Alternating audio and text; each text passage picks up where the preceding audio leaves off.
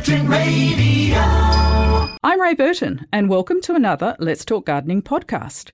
Our mission is to provide listeners with interesting, informative topics and up to date information. My co host is Faye Arcaro, an award winning gardener, horticulturalist, and media presenter. Faye's passion is educating people. Oh, and she loves bugs a lot too. My passion is simply beautiful, healthy gardens, and together each week we cover many great gardening subjects. Saturday morning, and here come the girls, Ray and Faye, with Let's Talk Gardening.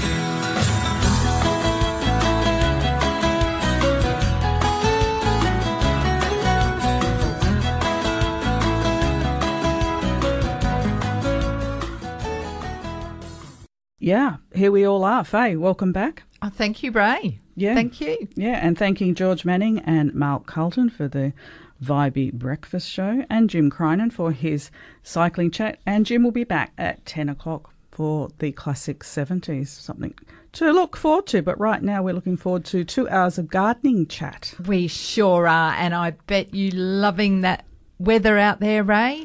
Well, it's it's certainly if it's got a two in front of it, I'm I'm happy. Oh, Yeah. and I heard this morning that Bridgetown got down to about five I degrees. heard that and I thought I'm moving to Bridgetown. I thought you yeah, might I be. did. I thought right, that's where I want to be. Oh, I wouldn't mind, you what know. a change. Mm. Great gardening down there. Yeah, yeah. So, but it is it is hiking back up to I think 37 by next Friday. So I'm not getting too carried away. Well- but I'll take whatever I can get, like as if I can change it, right? We've had some very warm weather interspersed with rain and humidity, and the gardens are just jumping for joy, aren't yeah, they? They really are.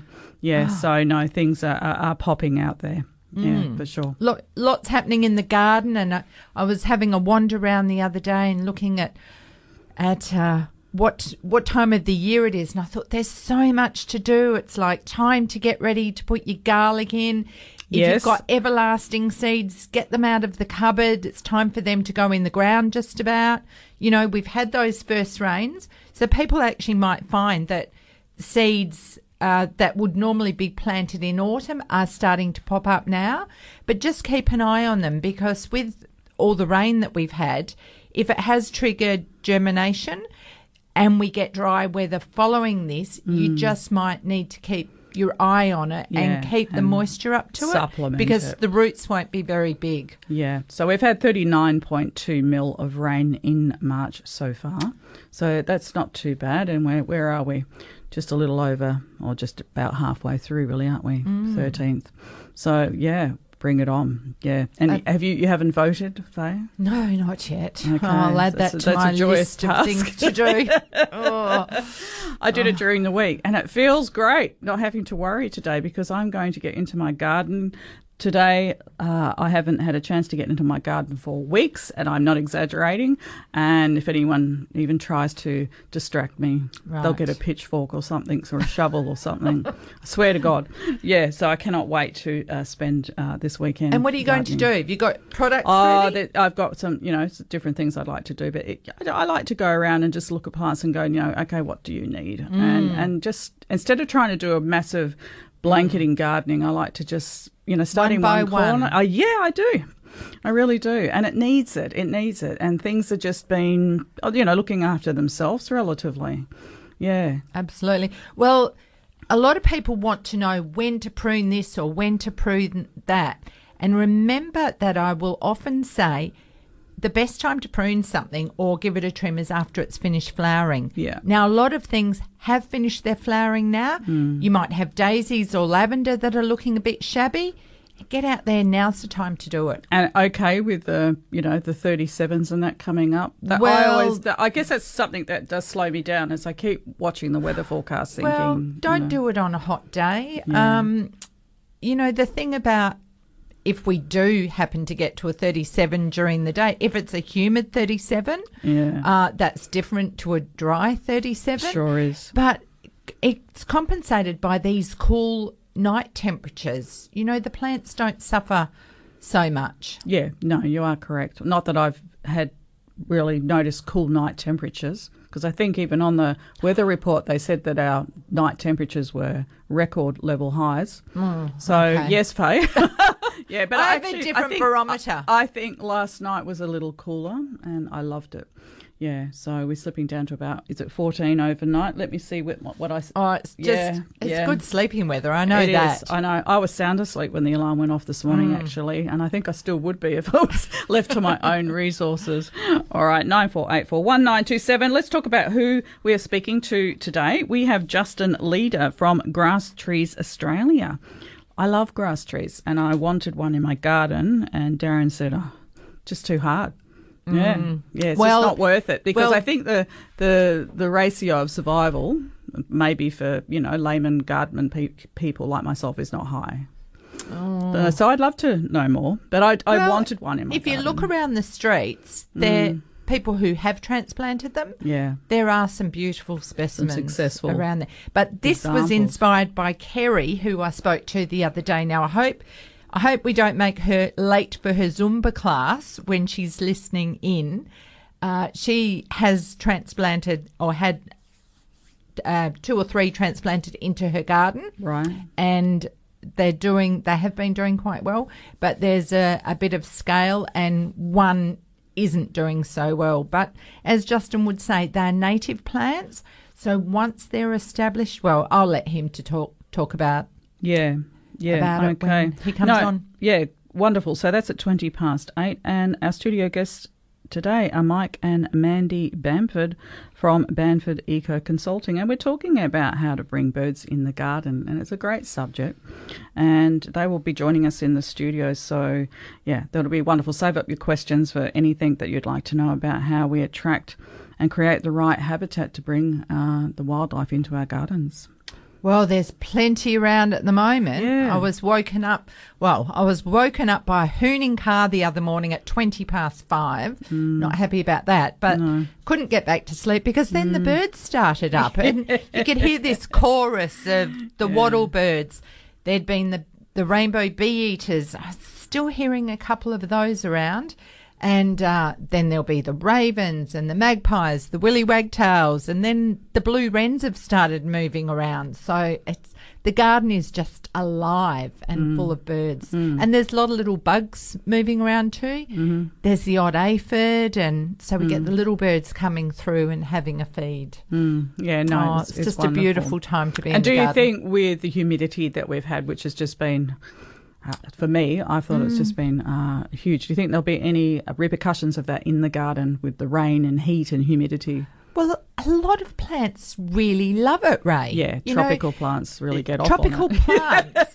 Um, I or- don't, by the or way. Yeah. plants Yeah. growing in tropical areas get moisture Yeah. through their leaves, like Yeah. like we do. You, well, yeah, the the humidity's a bit funny, isn't it? But um, for plants, it can bring on fungal diseases. That's my So concern, yeah. Mm. keep an eye out for that. Uh, but well, we can't do much about that. We can't change the weather. We might as Mm. We well cannot. just take the benefits. A lot of plants will just be loving the moisture yeah, in the air. yeah, okay. Now we've got a few emails. We may as well crack through a couple we of have, those. we have. Actually, one came in last week from Keith in Mindarie, and he has a wisteria that's growing up some lattice, Mm. and he's he sent a picture of the stem which has flattened. It's become flattened and ribbed, and the shoots are coming out of the side of that. It's fascinating. It's fascinating, Ray. It's a process called fasciation. Fasciate- fasciation. And Mhm. Experts are not really sure about what causes it. It could be a hormonal imbalance, but it's an interruption to the way plants normally grow. Hmm. And And what causes it? well, they they Don't don't, know. exactly know, but it happens and it's quite rare, but also prized amongst cactus or succulent enthusiasts because it is known as cresting. So a plant that does this forms a crest or is known as a crest and is highly prized. So it's it's interesting. I've have a look seen it on picture? Silver beet. I've seen it in succulents. Um, I hadn't seen it on a wisteria before, Ah. but I I wouldn't do anything about it. I would just enjoy it and see what else comes from it. Yeah, exactly. And today's gardening program is sponsored by Safety Bay Settlements, settling and transferring properties across WA since 1977. Hmm. Okay. Now, we do have free lines. We do have free lines if you'd like to call in. Yes, it is quiet. Maybe they're out voting, Faye. What do you think? Well, they might be. Voting booths open at eight everybody, o'clock. Uh, I, tell you what, Ray, most of our listeners, I can almost guarantee you, will not be voting between 8 and 10. Gee, you're uh, you're sure of things, aren't you? well, you know, there are people out there that really look forward to their Saturday morning. Gardening fix. I know. Gail here is one of them. She has written in and, and thanks us because she really enjoys her two hours on a Saturday morning, always learning something new to help in the garden, thanks to all the team. But she has a friend who has a, a plant that she's attached the photo of and believes it is poisonous.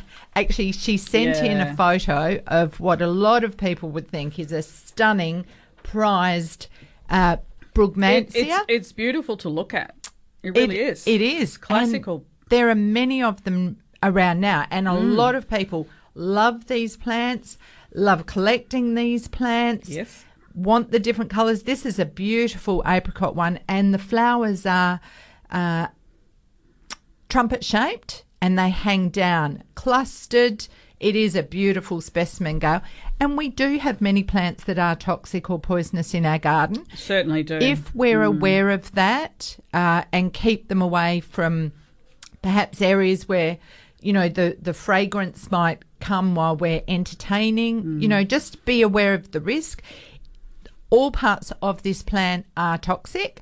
So if you are dealing with it and she asks about removing it, Yeah. you would wear gloves and protect your eyes Yeah, definitely. and skin as well. and cover Um, your m- mouth, nose. well, yeah. as as much as you can, really, Mm. because if you get the sap on you and you wipe it through your eyes, it can cause blindness Mm. um, and skin irritation. So you just want to avoid all those risks. I, you know, I'm in two minds. There are people out there, like I said, who absolutely love them. So it's up to you whether you keep it in your garden or you do get rid of it. There are there are many toxic plants and even tomato There plants. are. If you were to eat the leaves, these also are poisonous. So Mm, be aware of what you've got in your garden. And um, I I like to teach my children and grandchildren. I like to educate them about things and make them aware because I can protect them in in an area where we have nothing that's dangerous. But then when they go somewhere else, it's good for them to be aware of the dangers mm. as well. Mm. Yeah, look, when I got my puppy and I started researching toxic plants, Mm. poisonous plants, I wouldn't have a garden if I didn't. Eh, eh, nearly most plants have got issue. So you train your dog. Oh yeah, yeah, she's highly trained, um, Faye. Yeah, trained to destroy the furniture. so the you house, keep an eye on her. Us, yeah, I actually do. Yep. Yeah. Yeah. and she's she's pretty good. Like if she was to attack a plant, it's purely for her amusement. And your attention. Yeah. Oh, Mm. mainly attention. Yeah, this is why she does it. Yes, absolutely. Okay, we're in Bentley talking to Margaret. Good morning. Hi, Margaret. Good morning. Hello. Um, I missed the last two weeks of your program. I was out of town. I missed Bob Melville's talk about the roses. Now, has, have they come up with anything for this chili thrip? Well, I understand they are still looking into it. Um, Right. There are things that we do know about thrips in general. One is that they do not, or they what they like are dry conditions, so they will mm. harbour in nooks and crannies and perhaps up under leaves. Right. So, one of the things that's simple and easy that you can do from time to time is cover your plants in water. So, spray, spray the trunk, spray up under the leaves, make the environment uncomfortable for them to want to be there. Now, it's not just roses that they will target, Oh, there's right. quite a range. Um, also, thrips in general are attracted to the colour blue. So Yeah.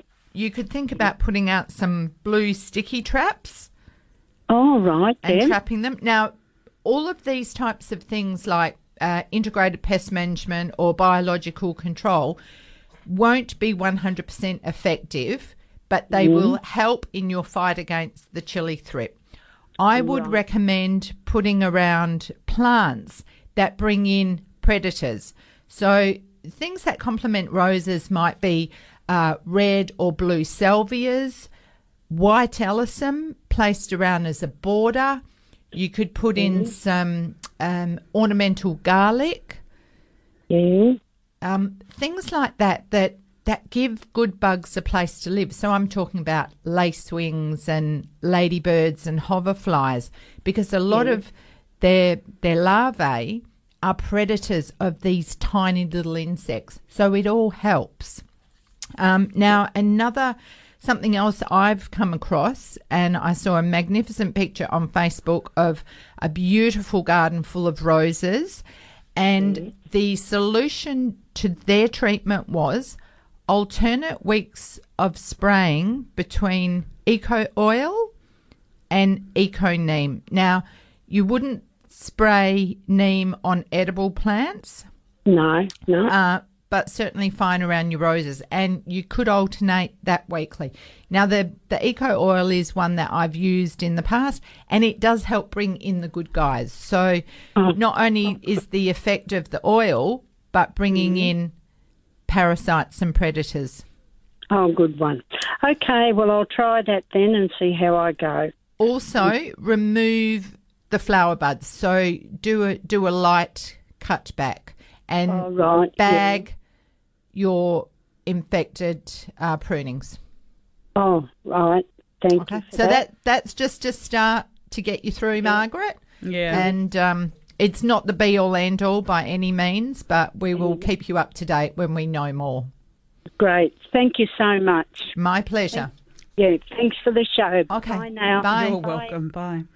Okay, quick break. When we return, we are chatting to Justin Leader from Grass Trees Australia. 100.1 Curtin Radio. 24 minutes after 8, you are listening to Ray and Faye. This is Let's Talk Gardening. Straight out to Justin Leader from Grass Trees Australia. Hi, Justin. Thanks for waiting. No problem. Thanks for having me on. Ah, good morning, Justin. You've got a big job, haven't you? Because grass trees are really quite popular around the place. They are. They're getting more and more popular every uh, every time we go to work. Oh, very good. Now, I'll kick off because this was a question that I had during the week um, from from a lady named Kerry, and she's had three in her garden uh, for over a year now, and I think there's evidence of some scale problem. Yes, that's one of the most common things you'll get with your grass trees is the scale, um, especially in the in, in the garden or urban situation, because we've got so many other plants that carry scale as well, and being airborne, they for some reason they really really like the grass trees, and they can get into the centre where it's nice and protected, and yeah, really produce.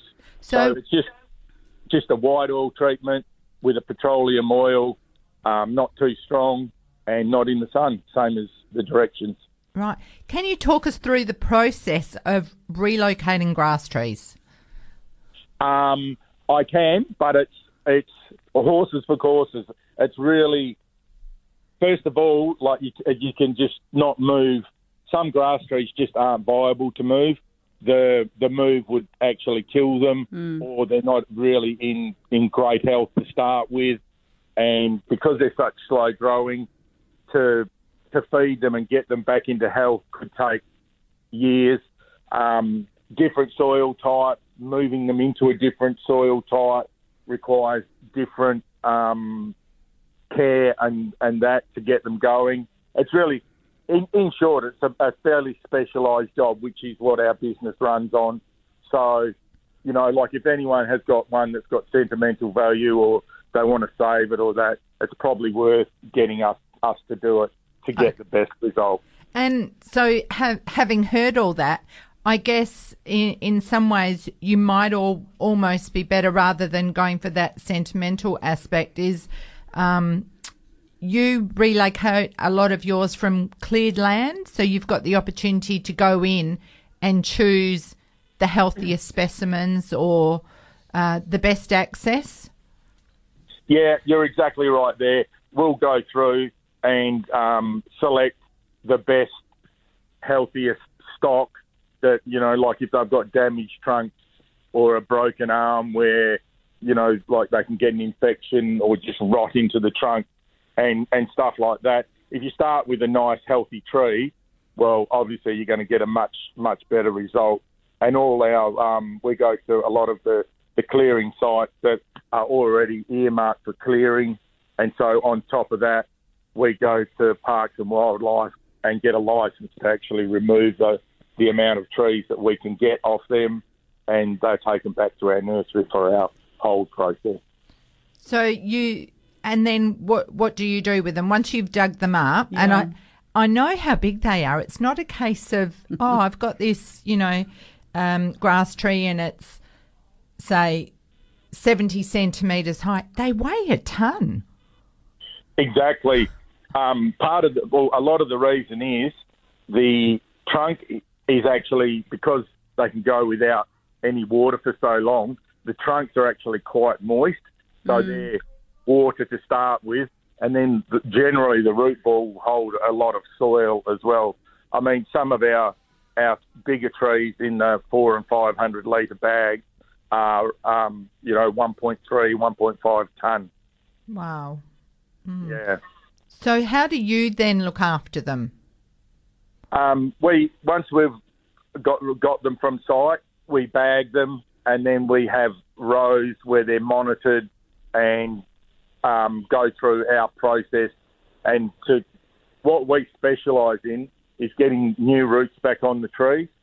So when you just dig a tree up, there's no new roots, and that's why the survival rate of trees that are just dug up and planted is so low, probably around 25%.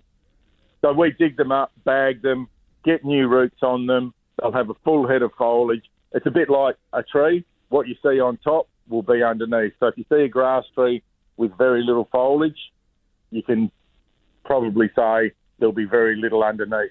Right. Okay. And how do people look after them when they're installed in their gardens? Um, with us, what we do is when we get people in and they select a tree, quite often we'll deliver and install it. Um, as you alluded to, the weight is, is thing. So we've got Hiab trucks that can lift them in with the minimal root disturbance.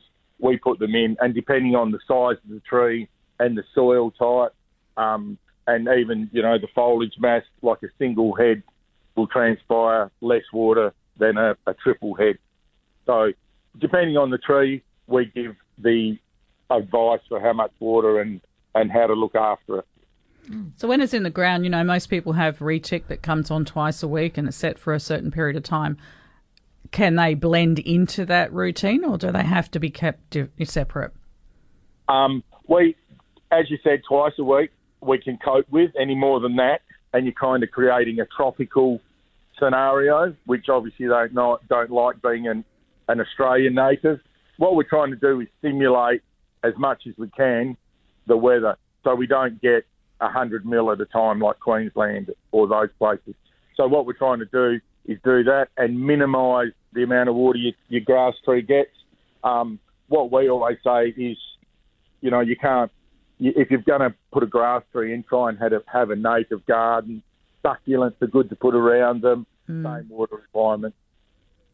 And how close would you plant up to a grass tree, or how far do their roots actually go? Um, generally, the roots they'll go out and establish uh, like a good water source. Um, we've seen them; they come back up, you know, like in a park, they'll mulch. We've seen the roots come back up and sit just under the mulch where the moisture is. They actually will come out of the ground. So once they establish a consistent water source, they don't waste much more on pushing roots out and like a, a gum tree because they're not intent on growing a lot bigger. So just very, very minimal, non-evasive root system. And should they be mulched, Justin? Um, not right up to the trunk. You've got to remember, you know, something a metre high is 100 years old and the trunk is wood. And the same as the mulch, if you mulch up to it and keep it moist around the trunk, the trunk will decay too. So we recommend keeping it, you know, like 60 centimetres back. And if you want to put something around it, um, use some stone that doesn't absorb any water. And yeah, no problem. Yeah. Now, how much do they grow? Right. One centimetre a year, naturally. Wow. Yep. So something, you know, two, three metres high is, yeah, two or three hundred years old potentially. Oh, And- that's amazing. Yeah. Yeah. And, Heartbreaking if you, you have something like that in your garden and you lose it. yeah. But even, even, you know, a metre high tree, grass mm-hmm. tree, and if you sit it next to uh, a 50 year old gum tree, the size difference is the perspective people get and think, you know, oh, that great big tree is going to be taken. But a small grass tree that's the same age, you know, like people don't notice as much. Mm. Mm. No, well, they're not. They're not fast growing, obviously, and you know they they look so beautiful out in our landscapes. Now, tell us about burning because Yeah. people think, oh, you know, if it's not well, I'll burn it. That'll just fix everything. It, it, obviously, in, in their um, natural habitat, Yeah. you know, even with the fires we've had this year, like they get naturally burnt uh, three to eight years, something, you know, let, let's average it and say like every five years they get a burn. But if that tree goes for 10 or 15 years in someone's garden because it's close to the house and it gets, you light it up then, even if you don't burn your house down, um, the tree has got so much fuel thatch load on it that it, it actually creates a really intense burn and can can damage your tree. So what we recommend is once you do is just trim it off with secateurs or that every two years and just keep keep it going up. Just take those brown ones off the bottom and keep going. And even if you do it yearly, it's a very small job. And as far as uh, pruning and maintenance goes, what's your opinion on on the shaped trees, grass trees that we see around the suburbs? Um, we call them mushrooms, and we haven't found the reason that it's done like that yet. So if you do find that out, can you please let us know? I've been watching um, one in my neighbourhood, Justin, and I noticed the fellow gets his electric saw out, uh, or trimmer, if you like, and he's trimmed this uh, grass tree. It's it's you know it has two heads, and he's trimmed it right down to just two little balls. yeah, yeah. I mean, it doesn't doesn't if it's scratching his car on the way out or something like that, or it's near a path. You know, you might trim one side back, but actually just running the hedge Yeah, trimmer over the whole thing doesn't it doesn't assist with anything. It's just yeah. Aesthetics. Oh well, it looks terrible. It's just like two little brown balls So on the ground. I did have a look at your website, Justin, and you your plants are, you know, if they've been trimmed up, all of the the dead fronds are taken away, and there's just the green left. Correct. Yeah. Because, yeah, obviously to, to move them around and that with the large thatch load on is like gets quite difficult. Even planting them now, um, our guys even even on a winter's day will wear sunglasses or uh, clear glasses to, to put them in because they go in your ears, Yeah, nose, eyes. Yes. Yeah, yeah. And I've yeah. sorry, when I've deconstructed grass trees that have passed away in my garden, I've found such a load of critters in there. I found frogs, beetles, geckos, all sorts of things. And you've got a story too of something that moved into one of the trees that that you were collecting, I believe. Yes, yes. Um, Because quite quite often, like the roads are, uh, like quite. We don't walk in in amongst them the roadways, and uh, yeah, we had a, a large resident dugite in one of ours. wow. Yeah, and quite often um, we had a site in Kwinana, and uh, it was just a change of season, and um, quite often on a on a winter's morning, the grass trees will actually steam from the the warm stuff inside. yes. So, or at this site, quite often, you'd have a snake wrapped around the base of the tree as you dug it out. Wow. And, yeah. Justin, that is not what I was thinking. You were telling me about a cute honey possum. Oh, yeah. no, well, that yeah. We were at a at a site, and there was a, a tree that was oh massive, like four to five hundred years old. One of the biggest ones we've ever seen, and there was a hole in it, and it wasn't until like we got to site quite early one morning to see these possums on site uh, making their way home. Oh, that's beautiful. That's the story I was looking for. Oh yeah, the, as you said, in the dead grass trees or the live ones, there's an array of critters. yes, yes, wonderful habitat. And yes, just iconic West Australian trees. Yep, yep. And how popular are they now these days, Justin, in landscapes? Are they in um, high demand? Yeah, and they actually have been for probably the last. We've had the business for around eleven years, Yeah. and and yeah, there's been a, a steady. I mean, even when we we took the business over, we were quite surprised at at the demand for them, and but it, mm. it has steadily grown. Yeah. And are you at the Perth Garden Festival Uh, not this year. this year? We, we did go last year, Yeah, I've seen but you there. um, we've got a couple of other events on. So yeah, this year we're going to give that one a miss, but we'll be back next year. Fantastic. All right, Justin, thank you very much for your time today. Lovely talking to you, and, and hopefully our listeners have learnt a little bit more about grass trees. No problem. And if anyone wants to contact us, just do it through our website and we can help out. Perfect. Thanks very much. Thank you. Thanks. Okay. Bye. Cheers. Cheers for that. All right. We'll actually go to a short break so that we can get uh, a, do a good job on these calls we've got sitting. We have Elma and we have Hayden and we have Alan. So back in a moment. You're with Ray and Faye. This is Let's Talk Gardening, and we have been joined in the studio by Mike and Mandy Bamford from Bamford Eco Consulting. Good morning to both of you. Morning, And Thank you for joining us. We're going straight out to the calls now. Elma, I saw that you've dropped off, love, and you wanted to talk about passion fruit, and I know you've been waiting a long time. Please ring back, and we'll put you straight to air if you can. We're in Morley. Hayden, good morning. Morning, Hayden. Good morning. Good morning. Morning. Hello, how are you? Oh, fine. That's it's just um, our roses are coming up dead. I wondered if it was the same thing you had on the program last week. Well, it it could be. Um, what are they they doing? What are how are they behaving, and what do they look like? When the flower bud starts opening, instead of it coming out nice like a nice rose, it, it looks all sort of black and dead, and it doesn't um, expand. Yeah. It just stays as a small bud, and uh, the side of it rots away, just all black and horrible. Okay. All right. We did cover it a little bit earlier this morning. So, what I would suggest is you give them a light cut back, remove all your buds and blooms, and just cut them like you would uh, if you're picking a vase of flowers, and rem- put all that into a bag and bin it so you're not spreading the problem. My tips for um, helping, and it may or may not 100% get rid of them, water over and under the leaves because thrips don't like being around moisture. They're looking for a dry environment.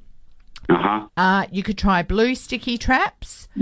You could also spray with an eco oil and alternate weeks uh, neem oil. How many weeks would you do that for?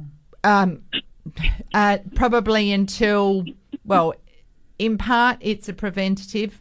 I don't know, Ray. This is like new territory we're in. Um, Okay. and also, I would bump up the flowers around. So, white alyssum, red salvias, blue salvias, anything that's going to harbour good bugs in your garden. You can't do enough of that. And and that will help. It will never hurt. It will always help. And you have a pretty garden. So, win win. Okay. Thank you very much for your advice. All right. Good luck with that, Hayden. Thank you. Cheers for that. Bye. And we have a question about grass trees. Alan, good morning. Hi, Alan. Oh, yes, good morning. Sorry to keep you waiting. That's fine. Yes, I'm guilty. I have a mushroom out in front of my garden. ah. That's lovely to hear. I bet it looks Yeah, I- beautiful. Oh, it certainly does. But uh, just a little bit of background. Uh, yes, uh, we've been in this uh, uh, property here for uh, about uh, 14 years, and uh, with a native uh, reserve across the road from us, we had a native garden.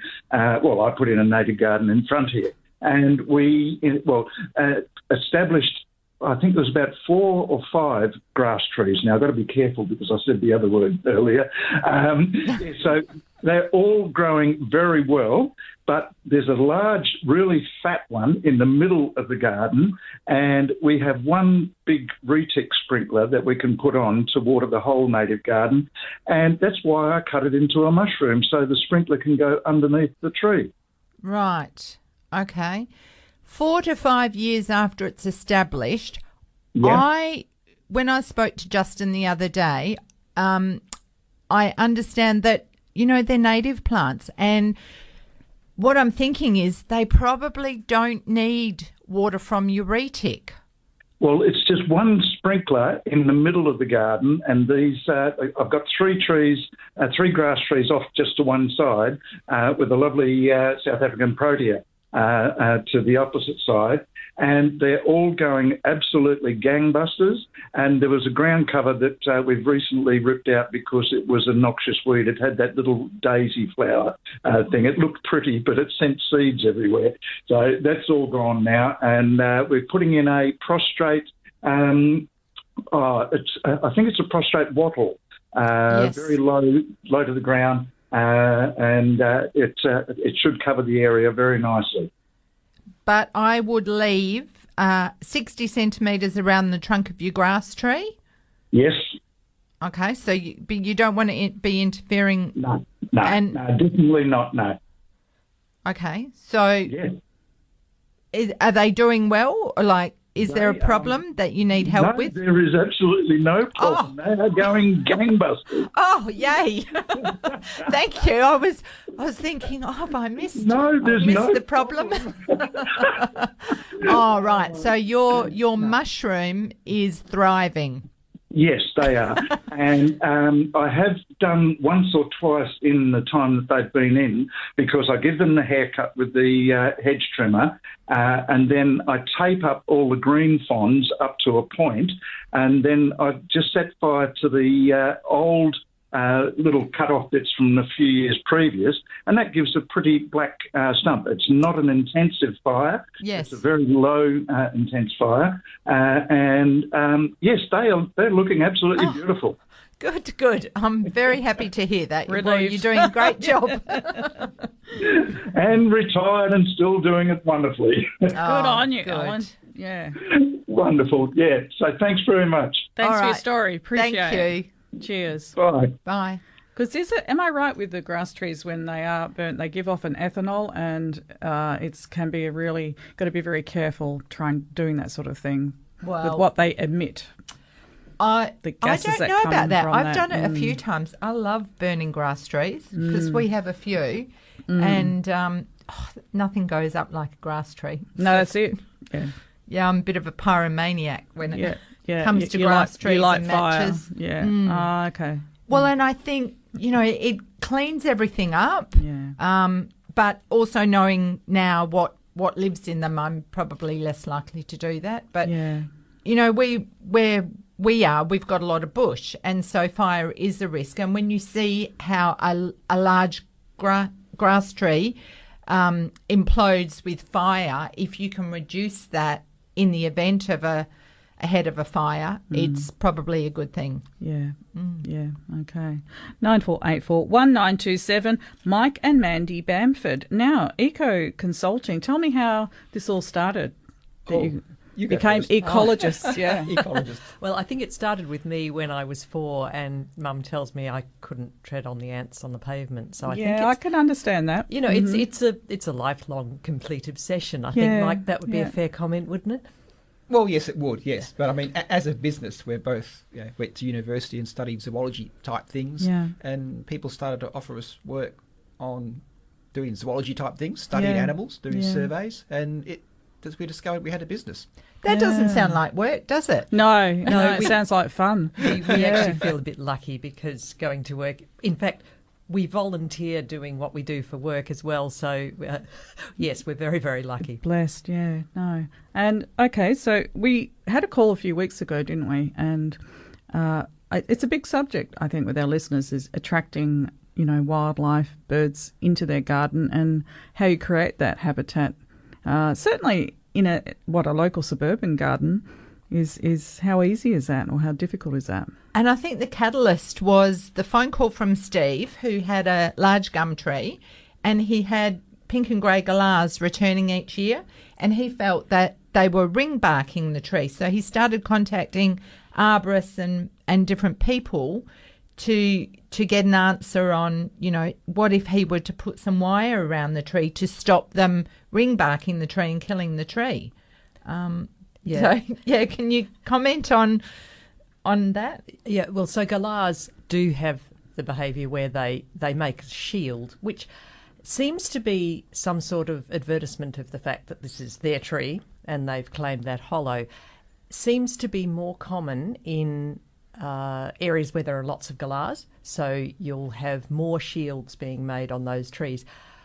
Generally speaking, it doesn't kill the tree because generally speaking, they just choose an area, so they, they don't ring bark the whole tree. It's simply a shield that's very obvious.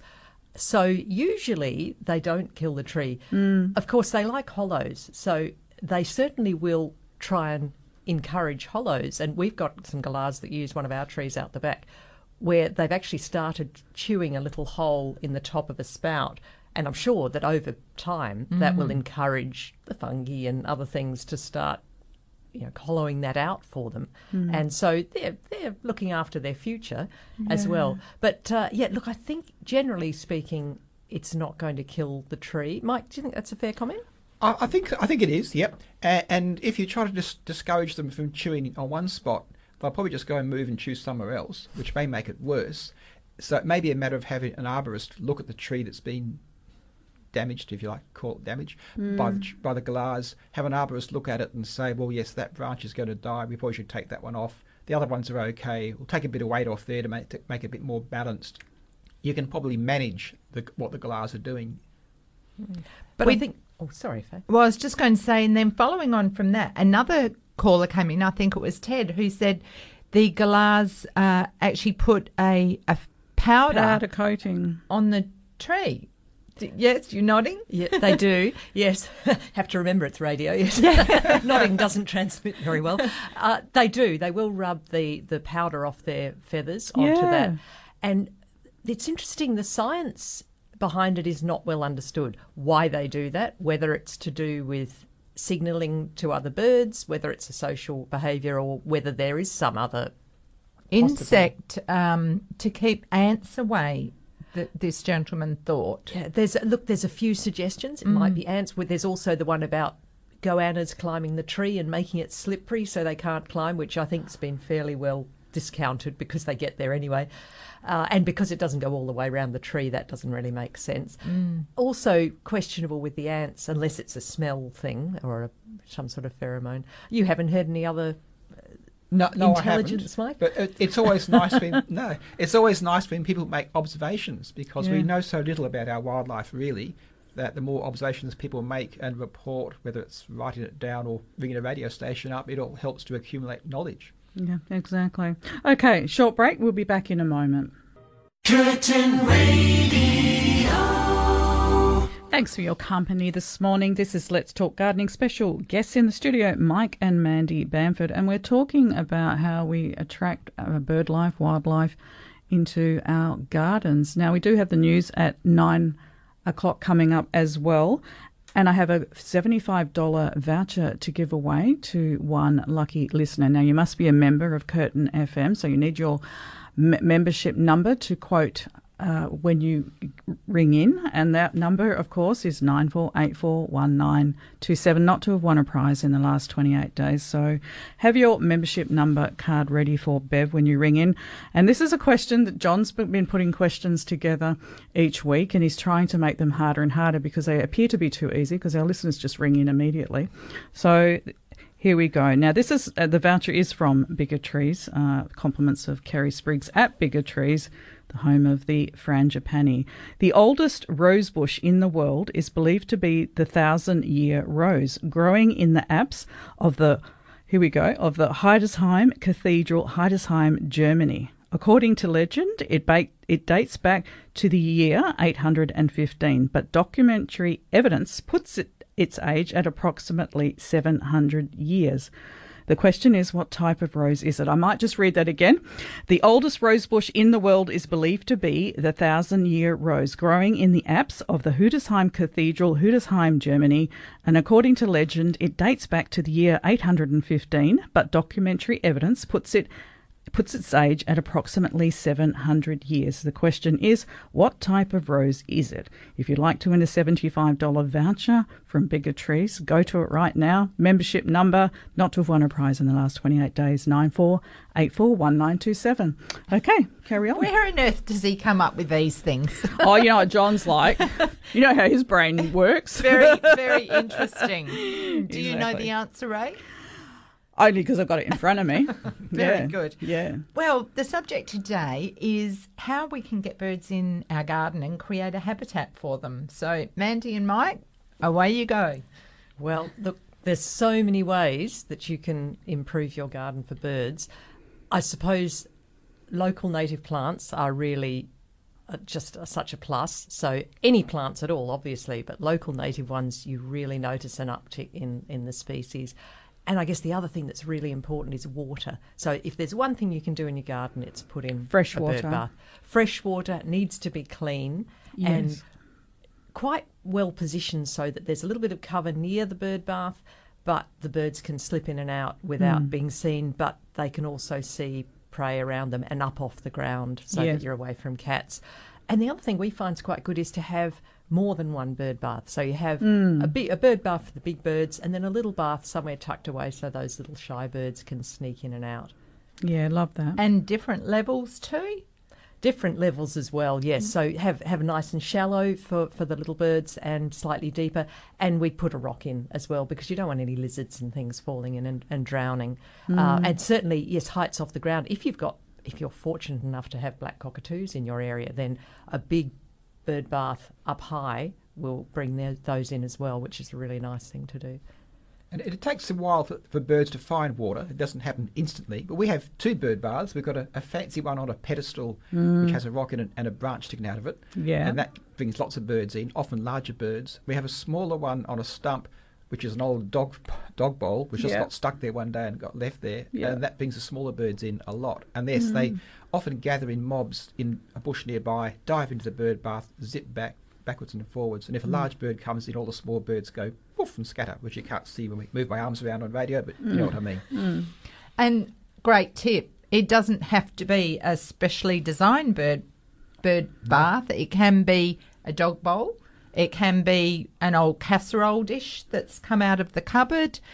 Uh, an old fry pan works very well, especially a big solid fry pan base. The cockatoos are loving it in my garden at the moment. Ah, Yeah. Nice, Mm. yeah. But but shallow. If it's deep and steep sided, you might end up drowning something. So so a frying pan sort of style is, is cool. Yeah, dog bowl. Not a big casserole baking dish. No, or a huge pot. Yeah. Ah, and what other, say, styles of plants need to be in a garden to, to help out the birds? It depends, once again, what birds you're trying to attract. So, trees are obviously very important for lots of reasons, but the larger birds really do like trees. If you want to get the smaller birds in, you really do need to plant shrubs and understory because that provides dense areas where they can hide from cats and they can safely nest as well. Uh, spiky bushes are great. they, they're very good Mm. for keeping the predators away Exactly. um, you know, plant them under your windows, keep the burglars at bay. But uh, it's certainly dense patches, but also little patches of open area because they do like sunshine and edges to forage on. So you'll find birds will use the edges of paths. You might see birds pop down, pick up an insect, and slip back into the bushes. So a, a range of of- Variety. yeah, is, is really the key. Mm. And that's probably the key with wildlife generally, I think, Mike, isn't it? It is, yeah. A lot of the small birds you like to get in gardens are, will be the honey eaters, so they're after they eat insects as well as, as nectar, but they need flowering plants. So grevilleas, banksias, hakeas, all those sort of native flowering things are, are, are best. They also have lots of insects on them, so that's the sort of protein side of the, of the diet. And the honey eaters are almost adapted to the suburbs because they're naturally mobile. They move around the landscape looking for nectar. So whether they're moving around native bushland at Whoop Whoop or the suburbs, they're moving around looking for food. They'll find your garden if it's got food. Yeah. Okay, we need to go to the news. Ooh.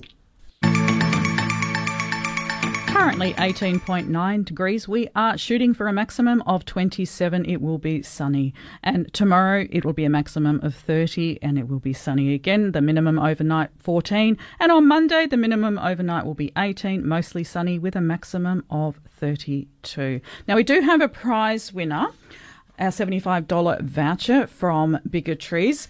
Uh, very clever Robin Bartley from Kingsley. Congratulations to you. And the answer was the Rosa Canina or the dog rose. Ah, the dog rose. Yes, Mm, okay. So she's won a voucher to Bigger Trees, which is very much the home of the Frangipani, and they also specialise in gorgeous ornamental and fruit trees and a lot of other fabulous uh, plants and and goodies up there as well. So she's going to enjoy spending that $75 voucher. You can get something quite decent for that. Absolutely. All right. Let's go to Yokine. We're talking about roses again. Roma, hi.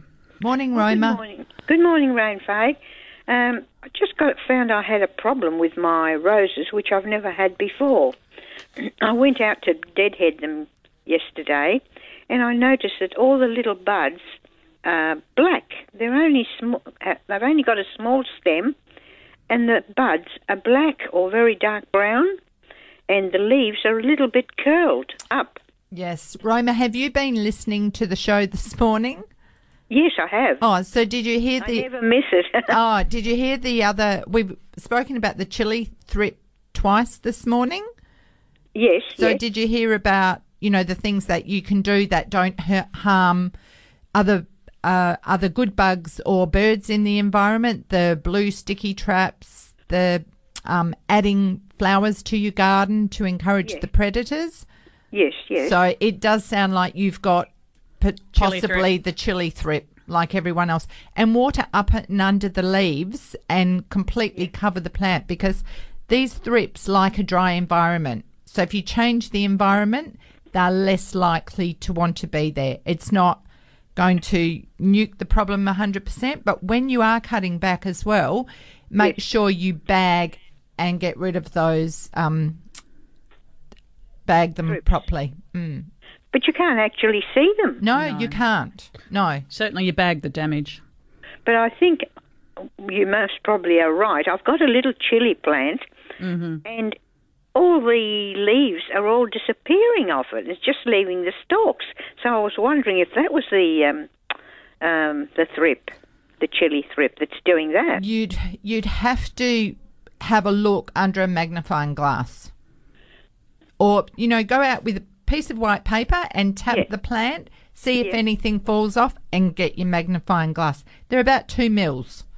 Okay, because this has never ever happened before. No, No. well, you're not alone, Roma. And, and we're actually going to talk to Mike and Mandy about, you know, the potential of, well, the subject is about getting birds into the garden, but also the fear that we have is that people right across Perth are going to be nuking their roses with, you know, the toxic chemicals that harm Yeah. the other critters in the environment. And that isn't what any of us want because if we wipe out those top layers, who's going to come in and, and help next time there's a problem? Yeah, true. So just just remove what you would if you were picking a vase of flowers, bag it and bin it, um, and use something like I've suggested to you know overcome it. Okay. And if you ever heard of um, you most probably have. There's a. It's like a. You'd call it a beetle, I presume, that gets into the middle of the actual rose when when the rose is opened out. There's a a bug. It's quite a big one, about as big as your thumbnail. Ooh, hey Ro- Roma, can you send me a photo? No, Okay. I can't. All right. and it's got little white spots on it, and it's very hard. And it seems to mostly go in the white rose. Okay. There are flower beetles that will be attracted to roses, amongst many other things. There's thousands of beetles. It's amazing. Oh, really? Mm. So is it a good beetle or not a good beetle? Well, everything has a has a reason and a job to do. It, maybe it might not suit us all of the time, but Yeah. acknowledge them, appreciate them, and they probably don't do a lot of harm. I might just Okay. stop in there. I might just jump in there if I may. It does sound like one of the scarab beetles, which and it's probably in there after the nectar and pollen. That the larvae of scarab beetles tend to be wood borers or, or in the soil eating plant material. So it's probably doing no harm. It may even be pollinating your roses. Not that you want seeds from roses, but no one does. But but there you go. Yeah. Okay. And Roma, do you access the internet? No. Okay. Yeah, no, it's all right. I just was going to recommend that you go back over the information. We had uh, Melville Okay. Roses in the studio with us last week, and we did cover through it quite extensively. I could get my daughters to have a look, most probably. Well, and for anyone else listening, we've talked about this chili thrip today and last week as well. And the podcast is available by going to Curtin Radio website and clicking on programs, Let's Talk Gardening, and podcasts from the last um, 12 year and a half, Mm. actually. So, but the last two weeks we have talked quite a bit about it. Yes, yes. Well, I never miss your show. I love your uh, Saturday morning show. Thank you, Roma. Never Roma. miss it. all right, then. Thank you so much for your help. All You're right. welcome. Thanks, Roma. Cheers Have for a that. good day. Thanks very much. Bye. Bye. Bye. Bye. And Elma, finally, how are you? Hi, Elma. Oh, I'm here, darling. Oh, hello. Um, now, uh, the vine is uh, has been, I suppose it's been over seven years, but it's a yellow colour and the lovely big yellow one. My uh, vine is very healthy and I'm getting a lot of flowers. Why do some of them flowers and that don't develop into fruit? They drop. And I- it's getting, it had lamb stripe dig under it Oh, and. I've given them blood and bone, but uh, it's loaded with green, but uh, it's getting plenty of water. But why, why uh, do some of the flowers don't develop? They just drop. Elma, did you say a Nellie Kelly, but it's Yeah. yellow? Yeah. Is it the banana passion fruit No, it's not. It's or Panama. Panama Gold? Yeah, Ah, yeah. okay. All right. Um, either way, it could be a pollination issue. Uh, Nellie Kelly passion fruit, I thought only live about seven years, but Yeah, what we will, what we tend to do is springtime, trim back the vine. Uh, maybe, well, depends how big it is, but uh, if you cut back the growing tips, you will encourage new growth and kick it into a flowering cycle. Yeah, well, I've only had it prune back once because I went mad. But I don't like pruning it back because it's so healthy. It's just going everywhere. But um, um, they say sometimes the vine can only develop so much fruit. Is that true? Well, that's that is true, but you've got pollination for starters. You, most Yeah. people tend to want to get more flowers and more fruit. So if you were to prune it, like trim it lightly in early spring, no, early spring, Oh, trim it back lightly.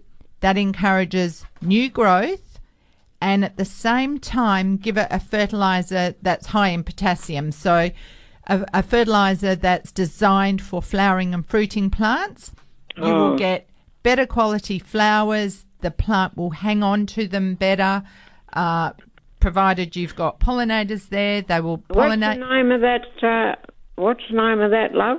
a complete fertilizer. How do you pronounce it? Well, there's different brand names. There's Ah. um, well, Thrive, Osmocote, Cresco. There's lots of different bra- brands Oh, that you can use, but you're looking for something for flowering and fruiting plants. That's the key, and give it Hmm.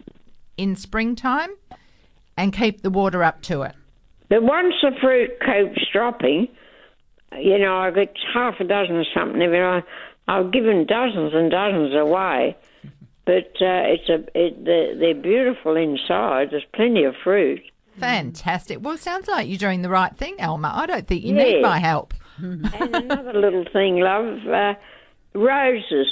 Um, I had them sprayed for thrip and aphis, but I'm still getting some of my roses with thrip. What causes that?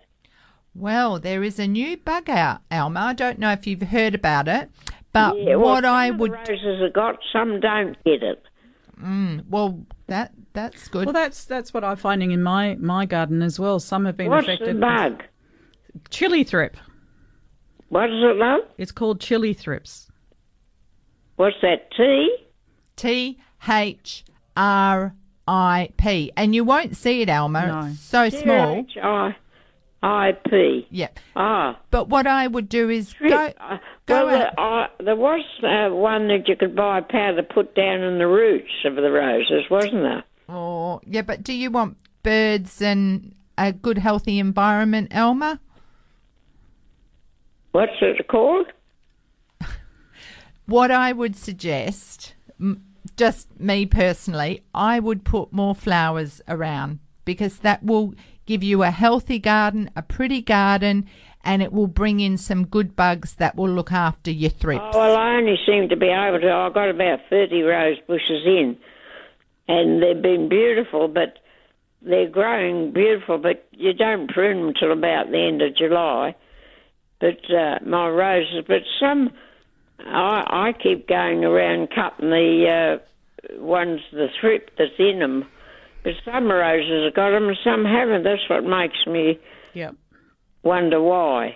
Yeah, no, we don't know. We don't. There's a lot of things out there at the moment, Elma, with chili thrip that we're still learning about. Yeah, and do you think the weather, the climate's got a lot to do with plants, love? Oh, weather's absolutely. It's a perfect storm. Got a lot to do with them. The heat. I mean, Yeah. a lot of plants are looking really healthy now. Yeah, Our native well, my plants and our My bush. wisteria, my wisteria is still flowering, and the frangipani that was late flowering, but it's all dropping now.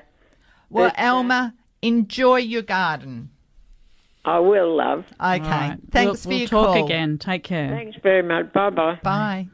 All right, we're in Ellenbrook. Kim, good morning. Is that me? Yes, Kim. Oh, sorry. Hi, love. Are you Kim? yeah, I am. I am. When you didn't say my name, I thought, oh, okay, is it me?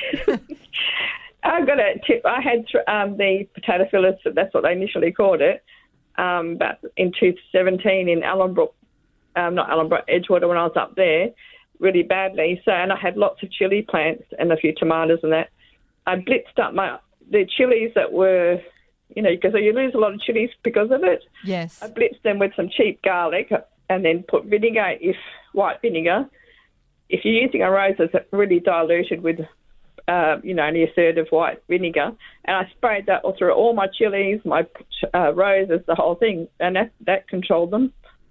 Right. Okay. So just your home, but it's just like the hmm. better. Oh, sorry, can't say, but you know, there's that chili mix out there, but you can make your own with the chilies that you're losing from your plants because of the thrip. Just blitz them with garlic and one part white vinegar to to two parts water.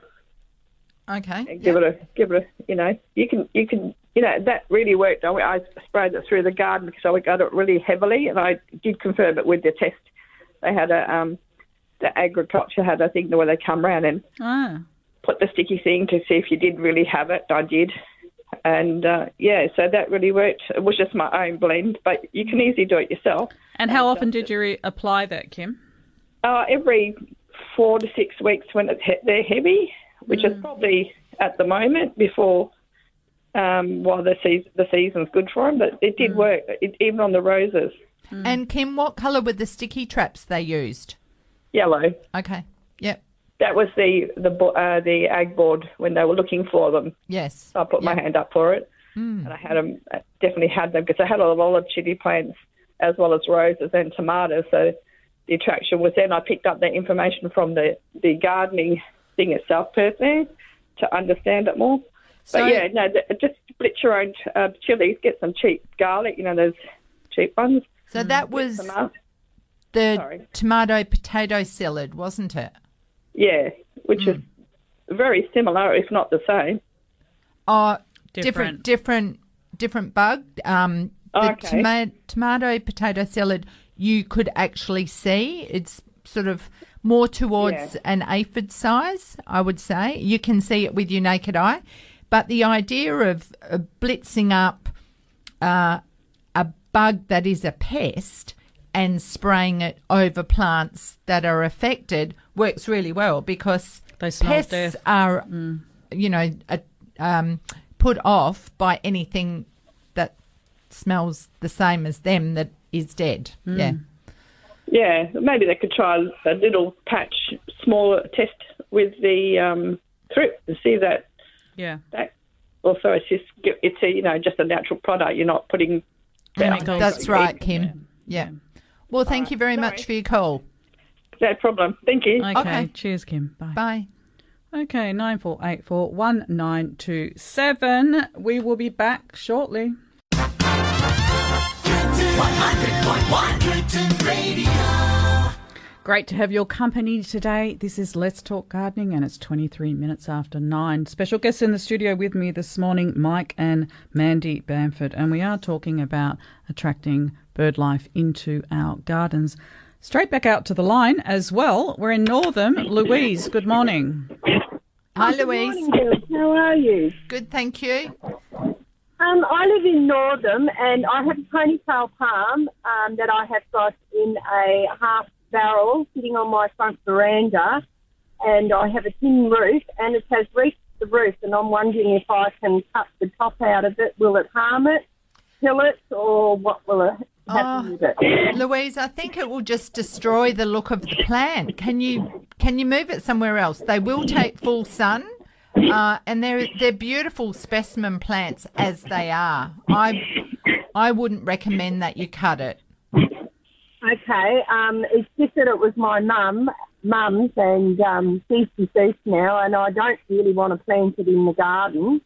Um, so if I just move it when the weather cools down out, Yes, Um, yes, they're very tough, and they will.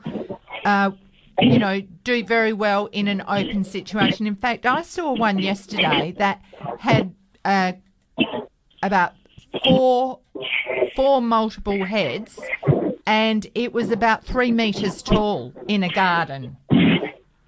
Yeah. So, yeah, you don't have to put it in the ground. Just move the pot out into an open space where it can just keep growing. okay, yeah, because um, it's now roof, reached the roof of the veranda, and of course the top of it's getting all burnt from the heat off of the, off the and I don't want to lose it. You can cut it and it develops pups. Yeah. Yeah, but I, I just, I wouldn't. Okay, thank you.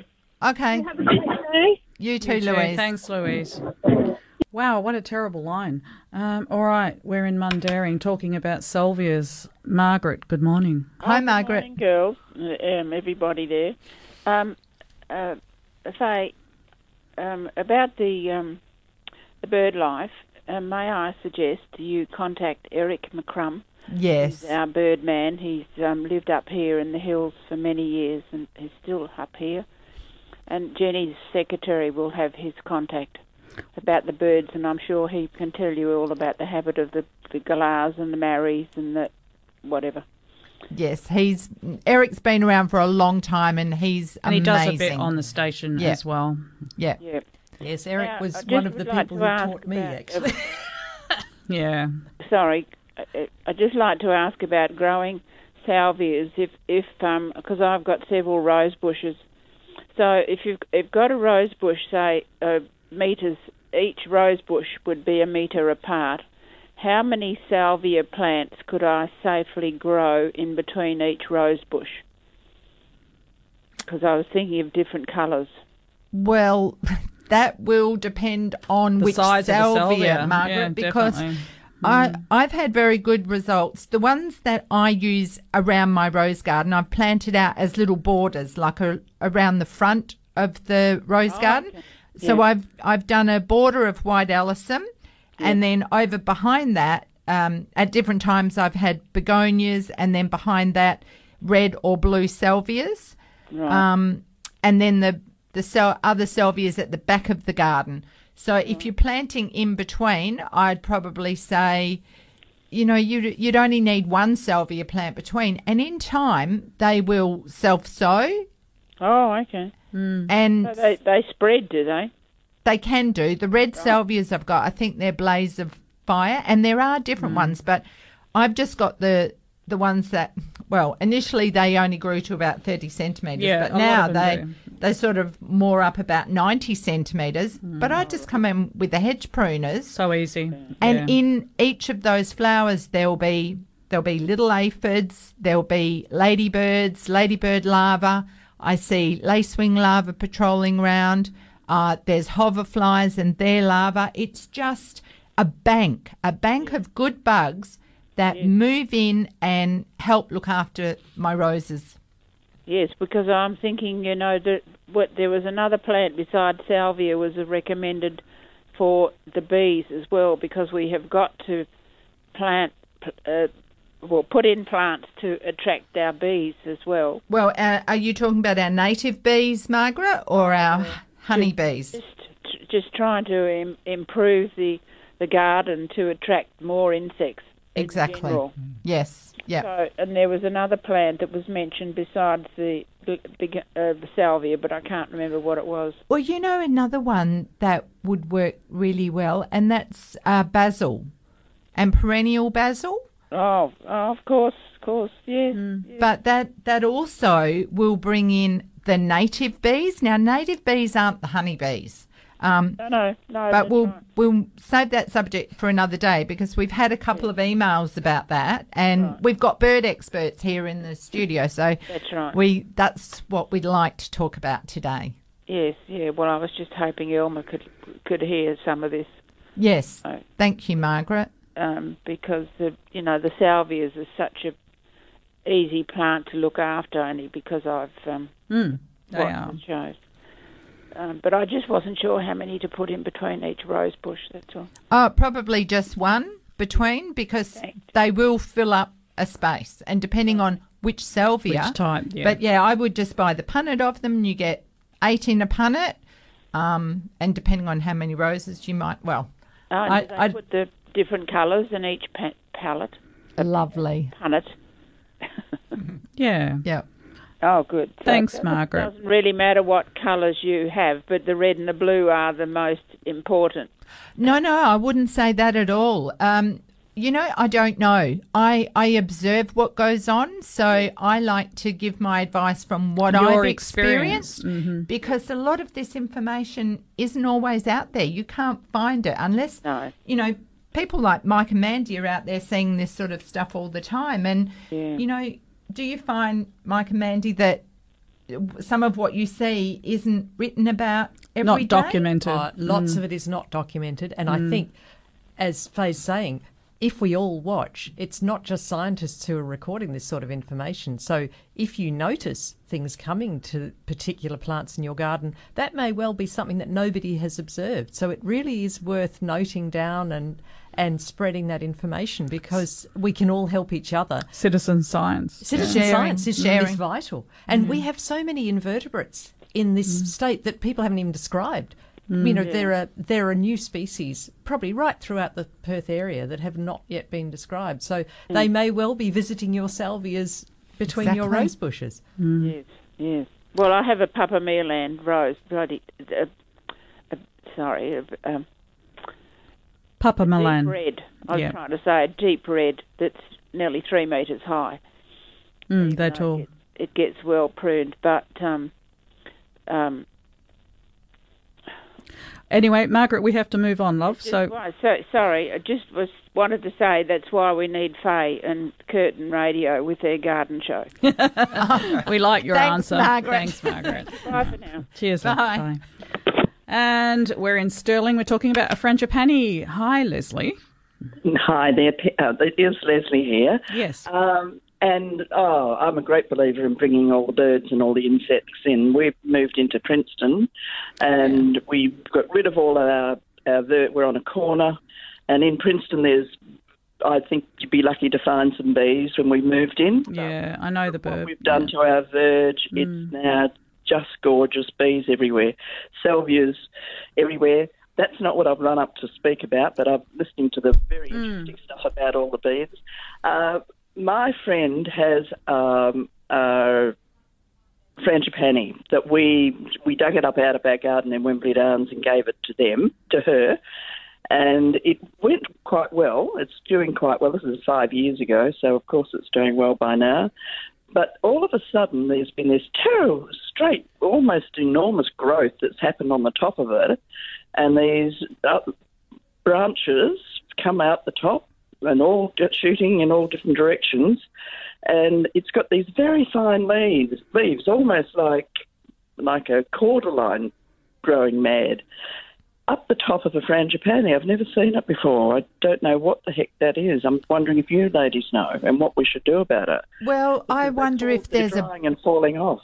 bug got into the top of it that's distorting the new growth. Yes, that's what I said. I thought it might be a bug. Mm. So, you know, a photo, um, getting up there, having having a look for evidence of something, and unfortunately, Leslie, the damage may have been done. A lot of pests Yes. have a cycle, so they'll Been come in. Mm. do their stuff, and then by the time you see the result of that, yes. there's nothing left to be seen. Uh, Mm. But it, we may be able to get to the bottom of, you know, potential pests of frangipanis and the damage they cause, and then you might know for next year at the time what to do and when to do it. Right here. Do you think she should just cut some just cut some foliage off it, some branches off it? Uh, if you could send us a photo, I would be better able to judge that. But Right. certainly pruning to encourage or to get the shape that you want. Well, it's why we one of the reasons we prune. You do it. Yes, Hmm. that's right. Um, that was my second thing. I've got this red frangipani at the back that we wasn't doing very well. We cut branches off it when it was the right, well, when they were dormant, and then we planted around out the front. and they've gone like maniacs. They're growing everywhere. So to the point mm. where, where th- in such a degree, in such a short time, you know, a couple of years, I'm talking, and it's you know taking over a footpath and doing all kinds of things. So we're in the midst. It's beautiful. It's deep, deep red, and we're having to cut branches off that too. So- Stop it, Leslie. You'll make everyone envious.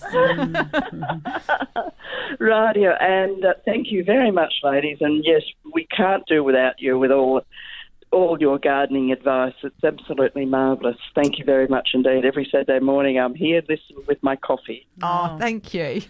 Lovely. Thank you. I'll, I'll send you a photo right now so you Thank can have a look at it. Fantastic. And um, we'll get on with it. Thank All you right. very much. Thanks, Leslie. Bye. Cheers for that. And we're in Bedford with Betty. Good morning, Betty. How are you? Oh, well, thank you. I'm not so good on my roses, though. I've had that trouble with them, and I was talking to the, the lady in the unit next door, and she said, Oh, that's going around everywhere. Yes. So, um, so I, I went down to the little shop round the corner, a little nursery that's there, and I got went and told them what the problem was, and he gave me some spray to put on it, but I haven't had a, got around to doing it yet. I uh, was going to do it on Thursday, and I went out to do it, and it was all raining. So I thought, oh well, I better leave it off. But I have got a book on gerberas, and I think I rang up before and uh, got a couple of people to come out and get some. Mm-hmm. But um, uh, in the book that I've got, it tells you that roses and gerberas are companion plants. So every between every rose, I've got growing gerberas, and they're flowering beautifully at the moment. Well, they do flower all year round, but at the moment they're really lovely. But I just thought I'd let you know that in the, in, in the book it says that gerberas are good companion plants to the roses. They So look great together too, don't Betty, they? thank you. And I remember when you rang us about your gerberas, you've certainly got the knack. And um, yes, you get very good results. Be careful. Please No, be I have- careful. Yes. What you spray your roses with because Yes, I know. The gentleman at this little shop told me, uh, make sure you don't get it on your other plants because it'll go. So I've got a lot of those empty bags that you get your manures in. I'm going to put them around when I spray, but I'm waiting for a, a still morning. And uh, the other morning, I looked out the little window that I've got, and I could see there's no wind. So I thought I'd get up. By the time I got up, I went out to have a look, and it was raining. I thought, oh my goodness. Well, you know what? The rain is is good going to be helpful because thrips like a dry environment. So if you if you uh, keep a lot of water around your roses, it will Yes, also help. Yeah, um, I did prune my roses down, but I think I've done it too much because I've cut quite a lot off them. I've got two of those great big bagfuls. I give them to my son. He's got an incinerator. And Oh, 'cause good I have girl. trouble- And I get them to burn them. They told me to put them in the bin, and I thought, well, that's only spreading the disease. That's right. someone told me it was a disease, not the wogs. But um, he said, they, you know, I was talking to my, my friend next door, and she said it's a disease going around Perth at the moment. So I thought, well, if it's, you put it in the bin, it does because they they make mulch out of it. What's Yeah. going to happen with all the, uh, you know, the, the in there? So I put it in bags. I'll give it to my son. He's got an incinerator. Perfect. And I gave him all that. I had uh, the the cis wasp in my uh, Kaffir lime, and I gave him all that because he said, "Oh, he said I'll take it home and burn it for you."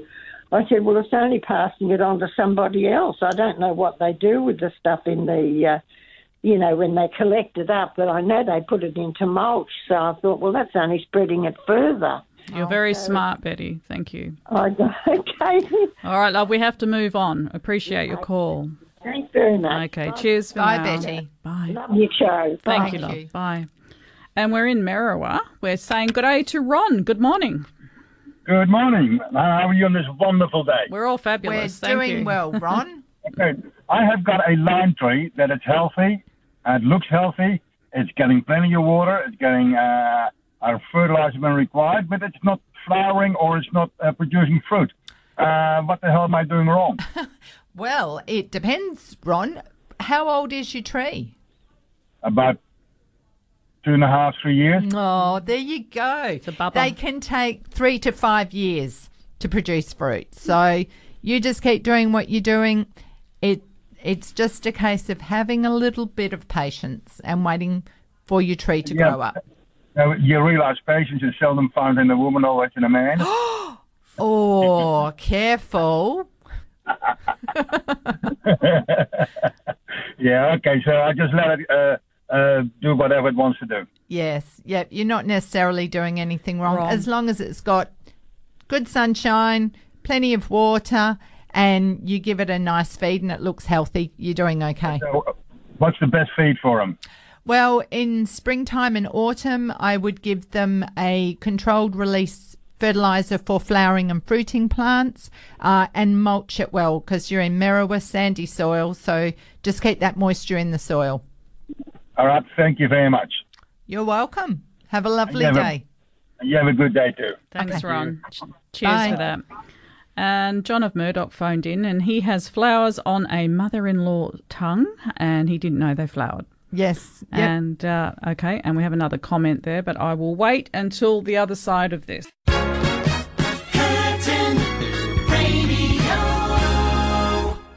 You're with Ray and Faye. This is Let's Talk Gardening. Special guests in the studio, Mike and Mandy Bamford from Bamford Eco Consulting, and we're going to get stuck in with some some some good discussion about attracting birds into your garden. Just a couple of comments here. We have Maggie from Mandurah, a blueberry bush. When and how much do you prune? after flowering, like a lot of things, just to keep it tidy, remove any dead, mm. diseased, dying sticks.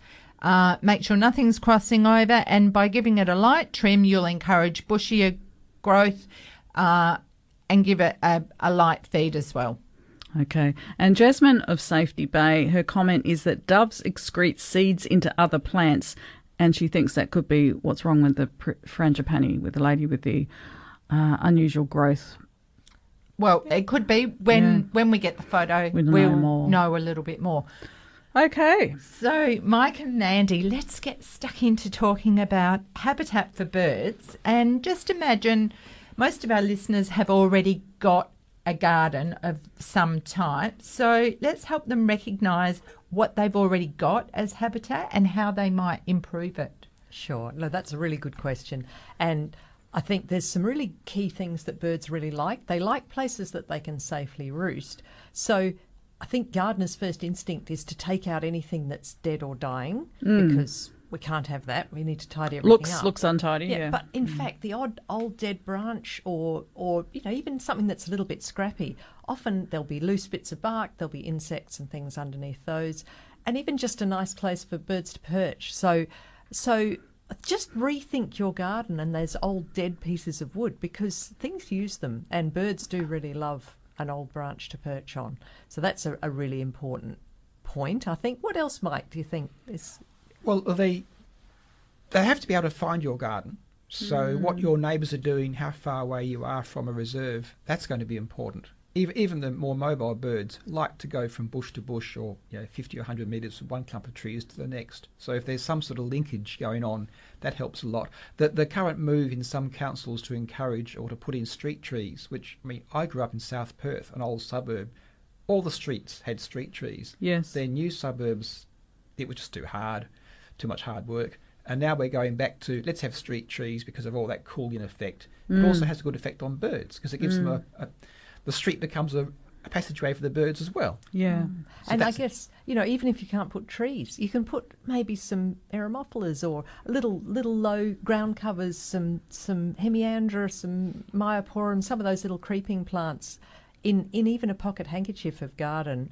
If you can get your neighbours to do the same, then Oh, you're yeah. making a corridor. Yep, yep. Even, I mean, we find people say, "Oh, but I've only got an apartment." If you've got a balcony or a, a little back courtyard and you put a few natives in pots, the birds will find them. Exactly. We, we had a grevillea when we just moved into our place. Had nothing. We had a grevillea in a pot. That was our one token native, Mm. and we had a New Holland honey eater that found that Found grevillea it. in a pot. Isn't that amazing? Yeah. Mm. So they really it, anything they will find they'll use, Mm. and it's just the more that you can sneak in, the and it's supplying the right products for them to be drawn into the garden. It, it is, that's right. And as Faye mentioned earlier, avoiding the use of sprays because those Mm. sprays, firstly, they knock out a lot of the insects, Yeah. which they feed on, but Yeah. also some of those have toxicity effects for other animals. So Oh, yeah. Things like lizards, which birds might feed on, or the birds themselves pick up those toxins. So the more natural your garden Yeah. can be, the better it'll be. I mean, we always say the more holes in your garden, the better it is. The better As- it is. as oh, goody. Oh, Yeah. goody. My garden's holy- thriving. Absolutely. and that's beautiful. If you look at a holy leaf that's full of tubarks and interesting things, that's almost the story of the leaf. That will tell you all those little creatures that have lived in your Mm, garden. mm. A perfect leaf Mm. just shows a desert. As an ecologist, you look at that and think there's something wrong. Yeah. Everything's too perfect in this garden. And Mm. either there's not enough habitat, there's something toxic, there's Yeah. something that's stopping that life. So look at your garden as beautiful if there's just a few little chewed edges. I Yeah, think. you need to look through different eyes. Mm, appreciate Yeah, that. There are birds called pardalotes. There's two species around Perth, striated and spotted. Striated pardalote is more common on the coastal plain. They're specialists in eating insects, um, sap-sucking insects called lerps that live on the leaves of Yeah. eucalypts. They, but native eucalypts, as in Marri, Jarrah, Tuart, they have lots of these lerps on them. The leaves look really damaged, but of course the pardalotes come and eat those those lerps. Uh, overseas or eastern states, eucalypts often don't have the same abundance of, of lerps. I mean, pardalotes are great. They're pretty. They make a nice little noise, and if you're looking at encouraging them, they will also use small nest boxes. So you get a problem with bees in small nest boxes, which happens with larger nest boxes. So you're creating nesting habitat. They nest in hollows, and it takes decades or centuries of hollows to form naturally. So in suburbs, putting in little nest boxes specifically, got that word out, for pardalotes uh, is just a great, and they're great fun to watch, aren't they, man? They are. We have them breeding in our garden. We have three little nest boxes, all producing little pardalotes, Mm. and they get quite bold. You know, they'll hop. We'll sit with a cup of tea Mm. and watch them, and they'll hop across the veranda. Cheeky. Yep. Just Mm. amazing, and and that's and we're in the city. We're not out in the bush. Mm. It's just a matter of providing what they need. So Yeah. yeah. really, really, and it's such a lovely thing to do. I wonder with the rose problems around at the moment, you know, causing stress to to gardeners. You don't get that with native plants, do you? You know, you don't look out at flowering native plants in the same way that you might look out at damaged roses. It, it's like a benefit, and we don't get problems with the native plants that are flowering in gardens. People don't ring in and say, "Oh, I've got this pest attacking it." They kind of just don't, mm. but they'll bring in the birds, and you know, it's just wonder upon wonder. It is, and you know, you don't even have to be a purist because Mm. we have a rose bush. We have a rose bush that was given to us. It Yeah. has sentimental value. Yes. It's got natives around it. We actually get very few pests on that rose bush Mm. because we've got lots of praying mantises, we've got ladybirds, we've got all those predatory native animals, insects and other animals around it. So in fact the roses do better because there's not a it's a bit like having a farm you know if you've got a Oh, farm yeah. of all the same species like lots of roses you're going to get lots of pests if you've got a, a, a rose bush with some natives around it then all those predatory things will come in and eat your bugs and we certainly have seen um, pardalotes and, and silver eyes picking off the aphids Mm. off our roses so yeah, it's a, a little bit of balance is good, I think. So whereabouts do you live? We're in the northern suburbs. We're up in sort of Joondalup area. So I'm going to ask you, and you've got time to think about this. How many birds might visit your garden? And I think we've got to have a break, don't we, Ray? So you've got a minute to think about We'll that. think about it. And when we return, Bill has a question for you as well. Curtin Radio in Perth. And we've got about 10 minutes to go, not even seven minutes to go, really, of the gardening show. We're going straight to Gidgegannup. Bill, good morning. Yeah. Thanks for waiting. The program. Yeah, no, oh, thank you. And thanks very much for the program. It's very informative. It's great. Um, Mike and Mandy, um, couple of questions. Just You were just talking about bird boxes, and um, after the fire damage, there's been some bird boxes supplied to be put in a couple of the reserves. And um, I'm just wondering what's the um, recommended height for different size boxes, large and small? And the second question I've got if you have are pink and greys, um, if they are taking up the hollows as well as corellas, is because it seems to me that they're pushing out the 28s and that, and the red caps out of some of the hollows. Is it? Would you vote more for the pink and greys than the corellas, or could you maybe give me an idea on what you think about that one? Oh, that's that's. I'm not going to vote for either of them, any of them. Uh, it, it is an issue. The interaction of um, different bird species for things like a, a limited resource, like like nest hollows, and of course corellas and the galahs, the pink and grey galahs, are they're sort of self-introduced. They've either the galahs have spread from Yeah. further north with agricultural clearing. A lot of the corellas are long-billed corellas that are descended from eastern states birds that were released some years ago. So we I guess we'd rather have red cap parrots and, and 28s, the ringnecks.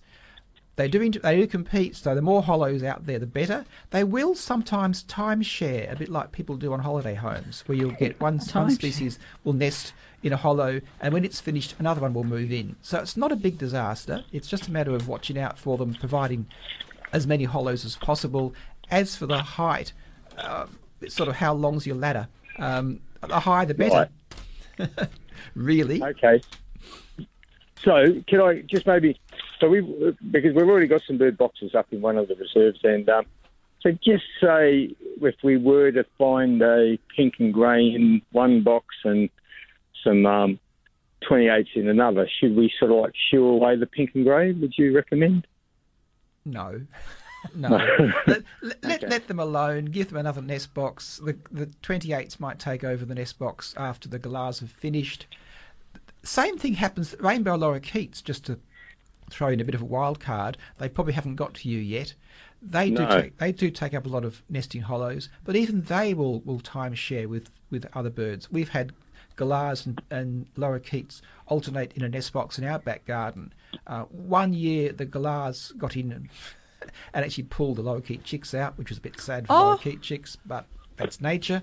Nature's not nice to. No, it's you know, not. it's it's actually quite brutal. Yes. Um, but um, they will they will share as long as there's lots of the resource, and it's and we're the ones responsible for reducing the numbers of dead trees and tree hollows and such like. Yeah. So it's up to us to put more back in. Yeah, and, and we did a study a couple of years back looking at Oh, yes. nest box use of different species. They were parrot boxes in a in a residential area, and in fact, the 28s, the ringnecks, were the ones who won out quite often. It was interesting because rainbow lorikeets, in fact, the, everyone thinks that they must be going to take over, but in fact, the study that we were doing, the the ringnecks were actually holding their own quite well. And in one nest box, I remember I saw galahs, ringnecks, and rainbow lorikeets all visited, and actually it was the ringnecks that nested there. So I think it's it is a balance. I think more is better, as Mike says. Yeah, and they're all beautiful. Oh, thank you. Yeah, no, definitely. Thank you for that. But on just on the um, lorikeets, was there there seemed to be last summer? I haven't seen so much this year, but um, or it might have been spring. There was an influx of purple crown lorikeets up here in the hills, and I got told they were coming in from um, more inland, and um, they we've had a few um, rainbow lorikeets, but hopefully, I think some of the birds of prey take them out. Oh, sorry. Sorry about that. But anyway, thank thank you for your show. Thanks, Bill. Thanks, Bill. I, I just, just Cheers comment- for that. Okay, and today's gardening program is sponsored by Safety Bay Settlements, settling and transferring properties across WA since 1977. And there's a comment here, Faye, Katie of Midland, jacaranda tree next door flowering, and of course the comment is flowers in spring, but of course it's spot flowering, right? Of course, because Yeah, of look at the, the weather. rain. Like hmm. the bushes come to life. The, hmm. There's another flush of flowers spurred on by the magnificent rain that we've had. Hmm. Yeah, we've seen that. There's a flush of insects like you get in spring because there's a flush of flowering. So And then with that, there's been like flushes of birds. Absolutely. Yep. And the birds are turning up all over the place. So, Mandy, I asked you how many birds you would have in your suburban garden. Yes. So we have because we're those sort of people, we do keep a record. Good. And on a good day, we would count up to 18 species, which Gosh. is is I mean, it's That's- taken us. We've been there for 30 years. Taken though, it takes a while to build, right? Yeah, it It's does. not an overnight thing. No, it's not. And and mm. the numbers have changed. You know, we used to have pipits in our garden. Now we have, um, you know, uh, birds that like big big canopy, like uh, pardalotes and things like that. But overall, we've got up to I think it's eighty five species. Is it, Mike? I think it's 85 in total. That, that includes random things like a, a sea eagle that flew overhead one day. I know. Mike has a very anything immediately over our place. it if counts. it's hundred meters up, that's that's it. Yep. Yeah. But being scientists, we've actually kept records for 30 years. So in the early days, we would get two or three species a day. Now we get, I think our best is 26 species in one day, but 18 is sort of long term average. So that's interesting because I wondered if looking back in time, you know, we've actually dropped our numbers, but if you only started with two or three, things are really on things the are, up. Things are looking good. But there has been some impact. We've, we have to actually write this up and, and publish it, of course, because the story of the garden over 30 years and the birds, there's been a loss of some species due to clearing nearby. There's been loss of plants, trees in the general suburb. Not from infill or anything like that, but just from one person after another thinking, oh, that tree drops leaves in my gutters. I'm going to cut it down. I want a double driveway. I'll cut that tree down. One Mm. tree after another. And Mm. we've actually got um, satellite imagery that shows the decline of green cover in an established suburb with no change in urban density, but just loss of trees due to people management. Yes. I, agree. I would like to put the challenge out to our listeners to let us know what their s- bird species alike. like. I'm sure there's people out there like us that, you know, take photos of birds in their gardens. So I, in the coming weeks, I'd love to hear from people who might even start to take notice of the birds that visit their garden. That's it. And and of course, the more people who do mm. look at that, the more birds will move into the suburbs. The more great gardens for birds, the more birds we'll have right throughout the city. Fantastic. If people wanted to get in contact with you, Bam, Bamford Eco Consulting is your name. Uh, yeah, Bamford Consulting Bam- Ecologists. okay, yeah, but- Bamford Consulting Ecologists. Okay. Yeah. Thank you both very much for coming in and sharing your uh, fabulous information with us. And we have Bev Daring and John Glidden and Faye Arcaro. Thanks, you guys. Um, Jim Cronin Sitting on my right hand side, Classic 70s coming up next. He will take you through to 12 noon, then we go country with Brendan T and Born in Boots. And my gardenism for today is there are no happier folks than plant lovers, and none more generous than those who garden. How true is that? Have a great weekend, everyone. Happy gardening. We will be back next Saturday. We hope you've enjoyed listening to another edition of Let's Talk Gardening on Curtin Radio. Happy gardening.